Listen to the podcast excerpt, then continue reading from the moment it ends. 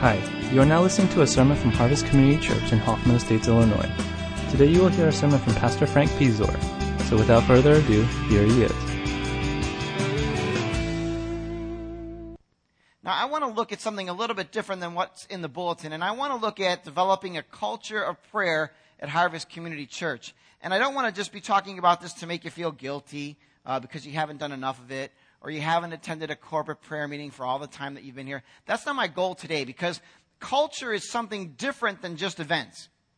Uh, I grew up uh, in a church uh, after I became a follower of Christ in college. It had a Wednesday night prayer meeting. Uh, how many of you ever been in a church like that? Anybody? Wednesday night pr- church prayer meeting? Uh, it was really interesting prayer meeting. We would get there, they would sing, uh, the pastor would give a message, and then we'd pray for about 10 minutes in this hour long service and then head on out. I don't know if that was necessarily a prayer meeting. And then when I got into Asian American ministry, prayer meetings really went prayer meetings. You know what I mean? Like retreats. Like you start at uh, 9:30 after the message, and then you get done around 2, 2:30. You know what I'm saying? I mean, that's a prayer meeting. That's what, what's really going on. Otherwise, anything less isn't, right? Amen. Is that a place for an amen? No. Those are events, and there's nothing wrong with those. Those are, are necessary and they are important. But when I'm talking about culture, I'm talking about something that is in the very DNA of who we are. In the sense that when things happen, our first response is not necessarily worry or concern or strategy or whatever, but is actually a turning to God. Kind of like Jehoshaphat when he would say, you know what, God, there's this vast army that has invaded our land, and you know what? I just don't know what to do, but I'm going to pray. That's a culture of prayer. That whenever you're going through something, there's that first turning to God to help get wisdom and strength to move through the event or situation that you're in. I also mean by a culture of prayer that when we get together as followers of Christ here at Harvest, it's not just talking about sports or things or issues, but that when all the talking is said and done, we turn to God and say, This is who we are, this is where we are at, but we know who you are and where you're at, and we seek you. That's what I mean by culture. A culture that can happen when you're on the phone and you're getting ready to hang up, you pray for each other. A culture that when you sit down for lunch or dinner, whatever it is, instead of saying, Thank you, Jesus, for this food, please bless it, nourish our bodies with it, amen. But actually taking time and praying for each other, even during or in the midst of that meal. That's what I mean by culture. Now let's turn now to what the church actually prayed for. If you would turn with me to Acts chapter 4. And I'm just going to look at two passages. Acts chapter 4, verses 23 through 31. But let me set you up with a context here first. Peter and John have healed a man lame from birth. They're going to this um, temple, and as they get to the temple, they see this guy here, and the guy says, "Hey, you know, give me some cash, give me some flow, like the guys you might see on 53 there." And uh, Peter and John, uh, almost like it typical in the ministry, say, "Dude, we don't have any cash, but what we have, we'll give to you.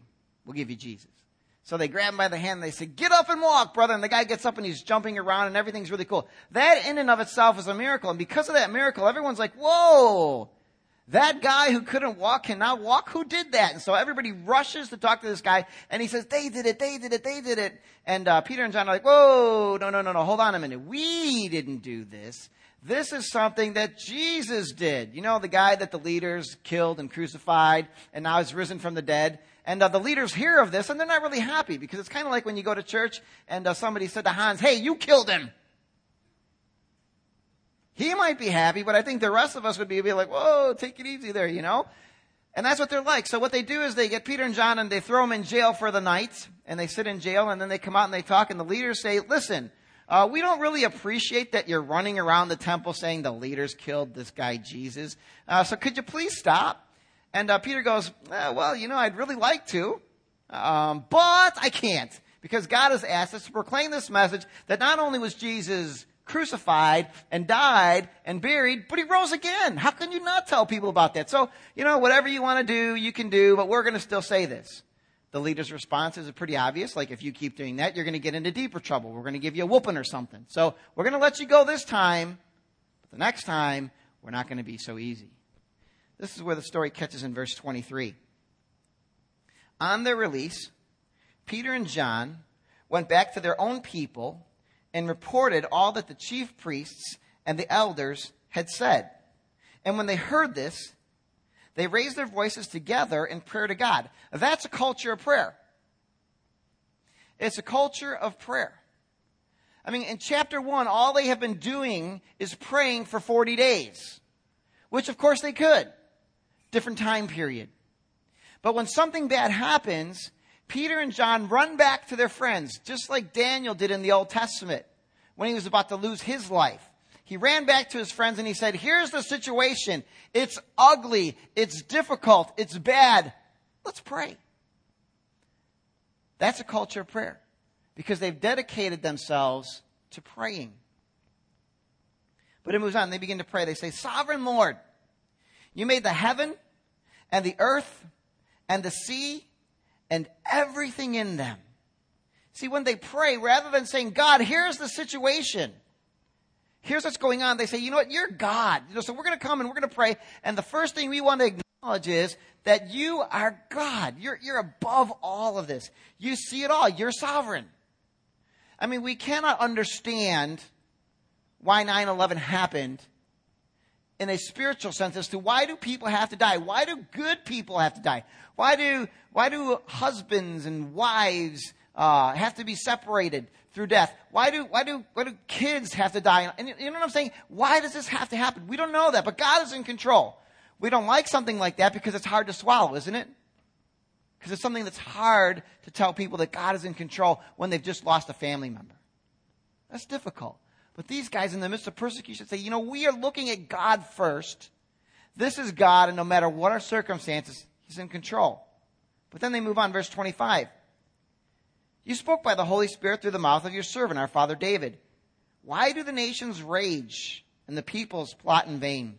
The kings of the earth take their stand, and the rulers gather together against the Lord and against his anointed one.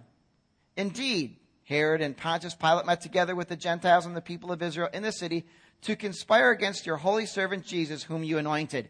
They begin not only just looking at God, but then they say, God, here's your word. This is what your word said about this situation. That these guys were going to do exactly what they're going to do. They're going to rage against your son Jesus. You already knew this. And I think not only in our personal prayer times, but even in our corporate prayer times, that when we look first to God, we then should look at God's word as we pray. I think my tendency, maybe yours too, I don't know, is to look at my circumstances or even myself and confess something that is wrong that I've done so I can get things clear with God because once things clear with God, He's going to answer my prayer, right? Once that's taken care of, now I'm going to tell Him what the situation is and say, God, here's what's going on. Rather than looking to God and His Word and see what God says about my situation first. I think that makes a world of difference.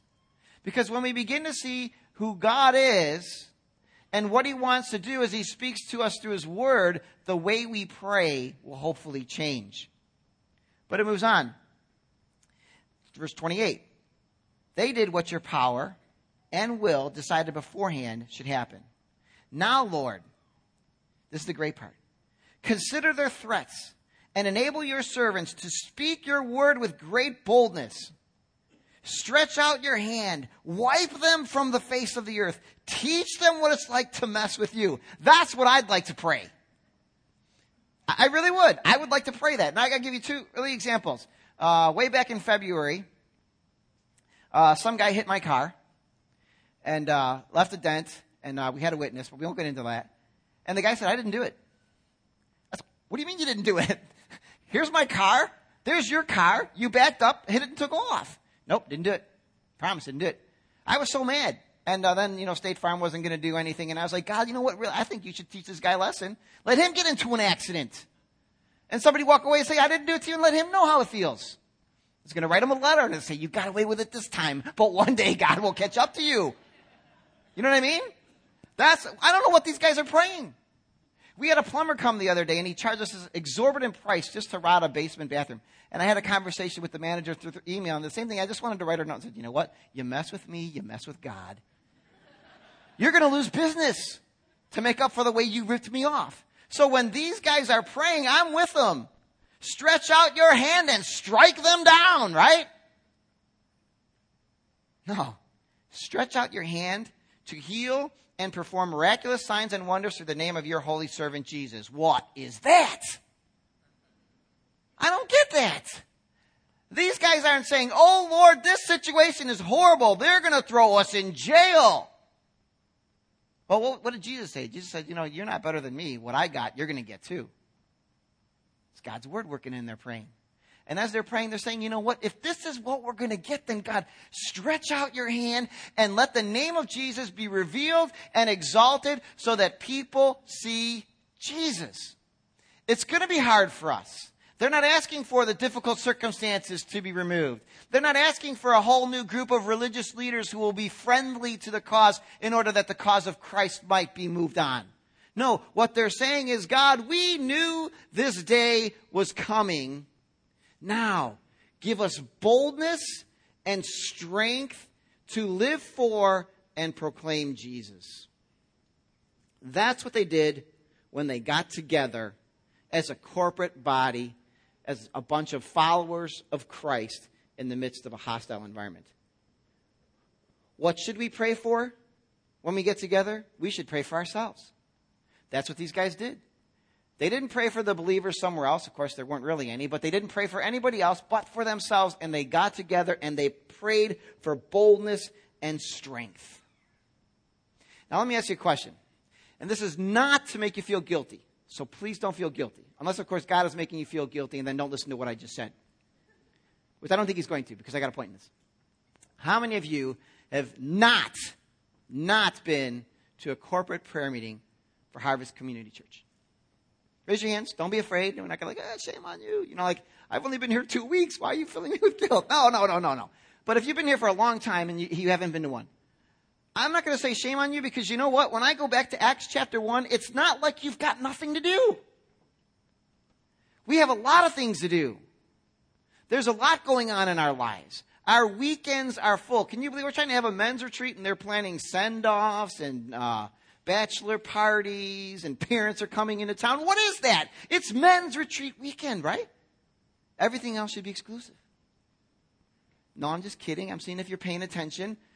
The idea is that's how busy life is. One weekend, tons of things are going on. To get to a corporate prayer meeting is difficult. We have one every other Friday at Harvest now. Only four of us come, not because we're more special, two of us because we live there. But But we gather to pray for the church. And a lot of people aren't going to come because they have community group on Friday or they live in Naperville or they have community group on Friday and they live in Crystal Lake. It's not like you can say, what, are you not committed? If you're really committed, you'd leave small group early and all drive an hour to uh, hour and a half to get to our house and pray together, right? Wouldn't that be the true response of what we expect of people? No, that is life. But a better thing is to say, you know what? Instead of us always gathering together at the castle or the fort, why can't we have outposts of people who pray for our church right where they're at? Why not? What would be wrong with that? These guys lived in Jerusalem, man. I mean, it's not like it was uh, the uh, metropolitan Chicagoland area where they had to go for miles and miles and miles to get where they needed to get. They could develop a culture of prayer because they prayed where they were at.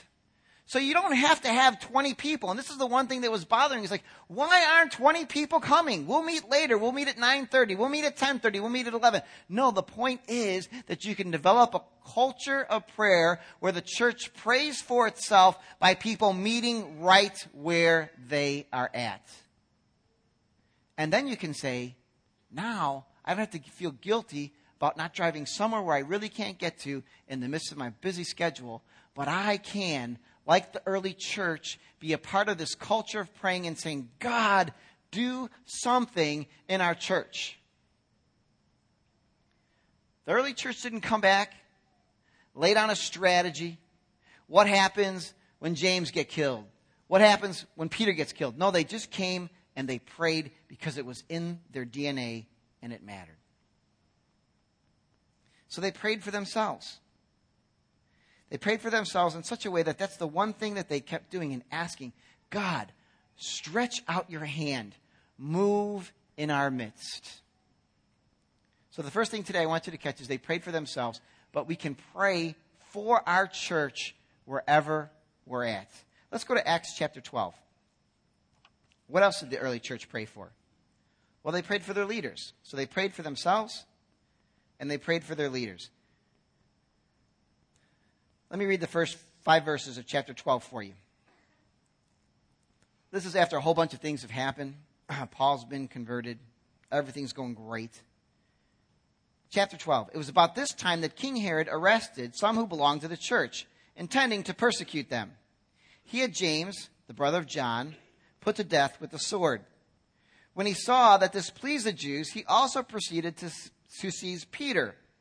This happened during the Feast of Unleavened Bread. It's kind of like in the sense like, uh, and I'm not trying to um, prophesy anything, but it would it'd kind of be like, uh, let's say a government leader, without picking a specific name today, uh, they, they took Pastor Dave in Seattle and they threw him in prison and they said, off with his head. They chopped off his head and they said, hey, well, that sounded pretty good. Why don't we get to Pastor Jared next?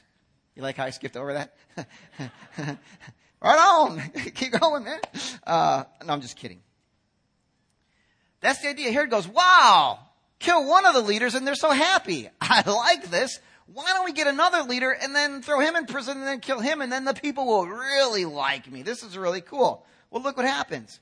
Verse 4 After arresting him, he put him in prison, Peter, handing him over to be guarded by four squads of four soldiers each.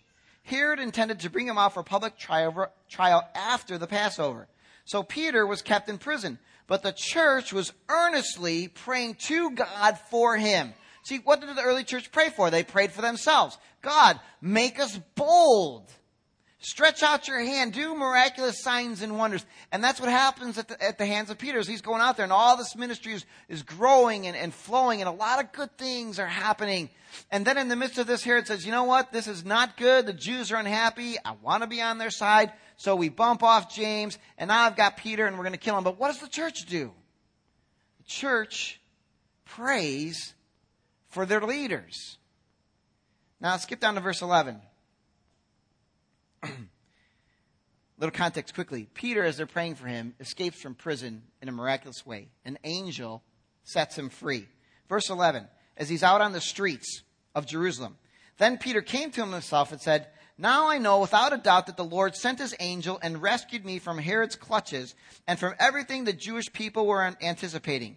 And when this had dawned on him, you know, like, I'm free, he went to the house of Mary, the mother of John, also called Mark, where many people had gathered and were praying. There's that culture again. Peter knocked at the outer entrance, and a servant girl named Rhoda came to answer the door.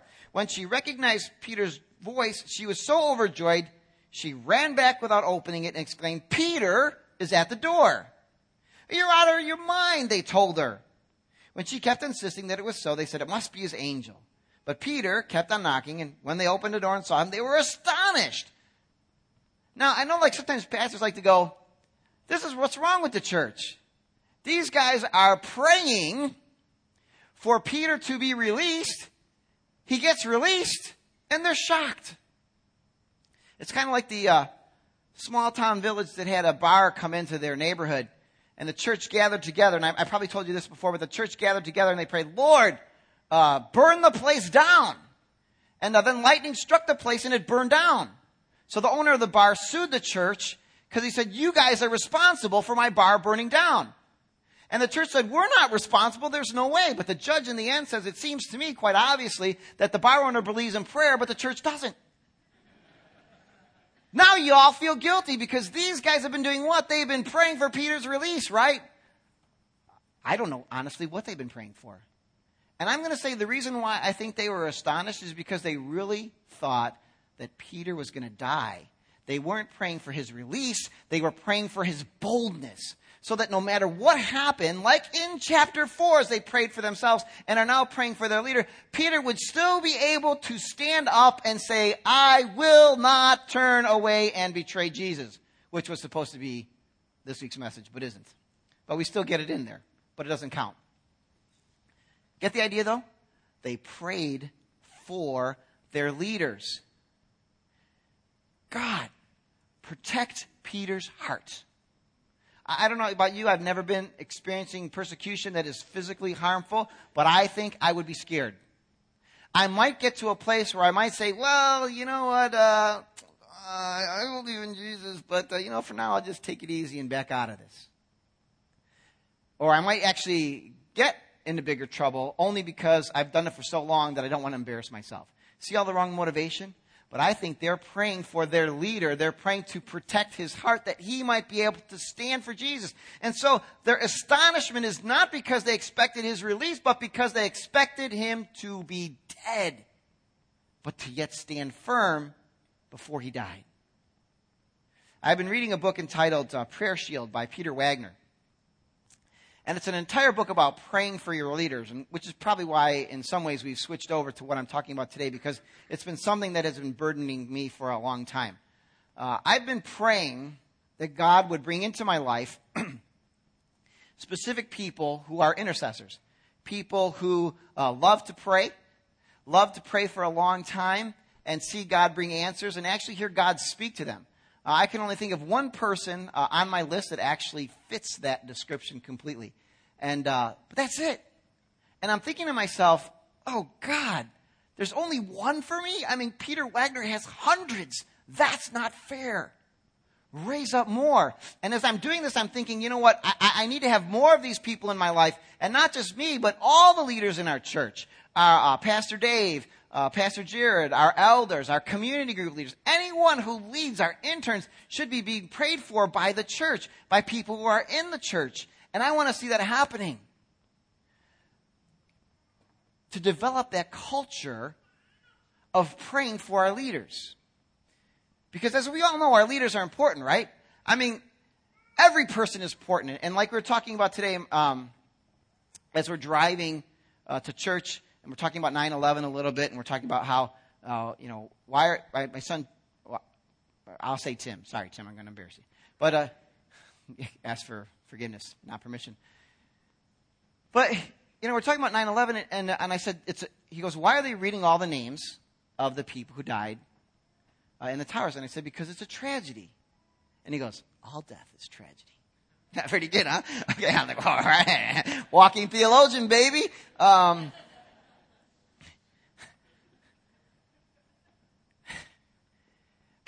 But in that sense, there's it, it, all death is tragedy. So when I say this, if you kill a general and a private, both are tragedies. But the consequences or results are greater when the general is dead. You see, if I end up getting divorced, which I'm not planning to and I don't want to, but people can look and say, hey, he talked about having a great marriage, but look at him. Or if my kids wander and stray, and I get up and I start talking about how to raise your kids, there's someone sitting in the audience saying, what do you mean how to raise your kids? Your daughter's at college and she's doing drugs and she's sleeping around and all these things. Who are you to say anything? Now, I'm not saying that it's okay if it happens to anybody who's not a pastor. I'm not saying that. But what I'm saying is the results or consequences are greater. And so we pray for the leaders because if Peter gets scared and chicken and betrays Jesus, even at this point, it reflects upon the whole movement because he's the spokesman. So our need as a church to develop that culture of prayer is not only to pray for ourselves, not meaning like I pray for myself, but each other, but also for our leaders. Because our leaders are the people who stand in front and experience more of the spiritual warfare than everybody else. Because if we're out of the way, it's a lot easier to scatter a movement. See, the early church developed this culture of prayer that whenever something happened, they prayed. Persecution happens, they pray. More persecution happens, they pray. That's who they were. Now, I'm saying this again not because I think that we have to have corporate prayer meetings every night. We could and we should. That would be excellent. I would like to be a part of Mike Bickle's church in Kansas, Kansas City, uh, which they call International House of Prayer, and they have 24 7 around the clock praying for the church. I think that would be fantastic to be a part of, but it would be impossible for a church like us to do that and sustain that for years on end like they have. But that does not mean we cannot have a culture of prayer. I honestly believe that we can and should be praying more and we can do it right where we're at. Every small group has a shepherding elder. I want to throw something out to you as a community group leader and as a community group as a whole. Why not spend some time praying for that shepherding elder to be strengthened, to be filled with wisdom, protect them, protect their marriages, protect their families, protect their hearts, protect them, be with them, give them boldness, give them strength, give them wisdom. There's absolutely nothing wrong with that. And you can do it together when you gather together. You don't have to spend an hour and a half doing it. But you can spend that time interceding for as you intercede for one another. Even in our community groups, I've noticed sometimes the culture is let's get together and discuss the fine points of what this passage of Scripture says, and then let's deal with that for about an hour and 15 minutes and get and say, whoa, dudes, it's, it's late. Why don't we just close in prayer and we'll just give us a couple needs and we'll move on and pray? When instead, spend the time in God's Word, but also spend the time praying for each other. The reason the early church had a culture of prayer is because they knew they needed God. We need God. We must pray, and we will. I think we've forgotten that we need God because we have so much else that we can actually do a lot of church and small group and other ministry and be pretty good at it, almost professional, to use the words of Paul Cho, professional at it, and yet not affect eternity. You know, when I look at the early church and I go, really? You guys really did that? I really, really just can't see that happening. I think their response would be, really? You really do ministry that way? You really think you can affect eternity in your own strength? Really? You just don't get it. And I don't think we do. But that's because we try to match ourselves with the early church, which lived in a totally different time period to the one that we live in, without us really saying, This is where we at, but we will pray where we are at. We don't have to gather 30 people in one spot to say, Now we have a praying church. That first church I was at, they had hundreds of people there, but I would not say they developed a culture of prayer. They developed a culture of fear that if you didn't come on Wednesday night, you weren't godly. That's not what I want to project today. What I want us to see is God in relationship with his children wants to bring us together to seek his face, to do something in and among us, and to pray for our leaders so that the influence that we have, even if it's not the greatest Willow Creek Saddleback type of influence in the world, is eternal in the people that we meet, changing their eternal lives for eternity. And I think that makes a difference because when we look at prayer as an event and something we have to do, we miss that God is calling us into relationship as a family. In our household, even though we're going in different directions, we still like to get together as a family. Little Kaylee's always going, We don't ever always eat together. Well, you know, it's kind of hard when Christina's at college. But when she gets home, Kaylee's like, no, everybody's here. Let's eat together. She, and her voice isn't that high. She understands family. The six year old, out of the mouth of babes, understands family. I want to be with y'all. It's not about the meal. It's not to see who can eat the most or the quietest, but it's being together with family. And I believe God looks at his family and says, get together. Doesn't have to be 40 of you. Doesn't have to be 15 of you. It's where two or three are gathered. Now, you're wondering, okay, that's great. What do we pray? Can we flip up that prayer really quick? This is how we're going to end this. I'm going to step away, and uh, Stefan, I believe you're in charge of this, and I'm going to let you. Here's a prayer that you can get for absolutely free. Uh, if you want it, uh, I will send it to you. Stefan also has it with him. But I'm just going to have us, this is something that I pray for Harvest Community Church. And uh, there's no specifics, but I just want, he's going to read through it. He's given about everybody about 20 seconds to read through it. And uh, this is how we're going to close this portion before Bobby comes up with the worship team and prays for us. Fair enough? Culture of prayer, praying for ourselves, praying for our leaders, praying wherever we are at, and resting in that, not feeling guilty that we're not doing enough, because God is calling us to be where we're at. All right? So we'll flip through these. This is a corporate prayer that you can pray for harvest. If you want it, let me know. If you don't want it, that's fine too.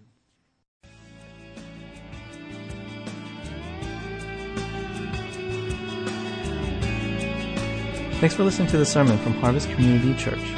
If you would like more information or have any questions or comments, check out our website at harvest-community.org. Thanks for listening.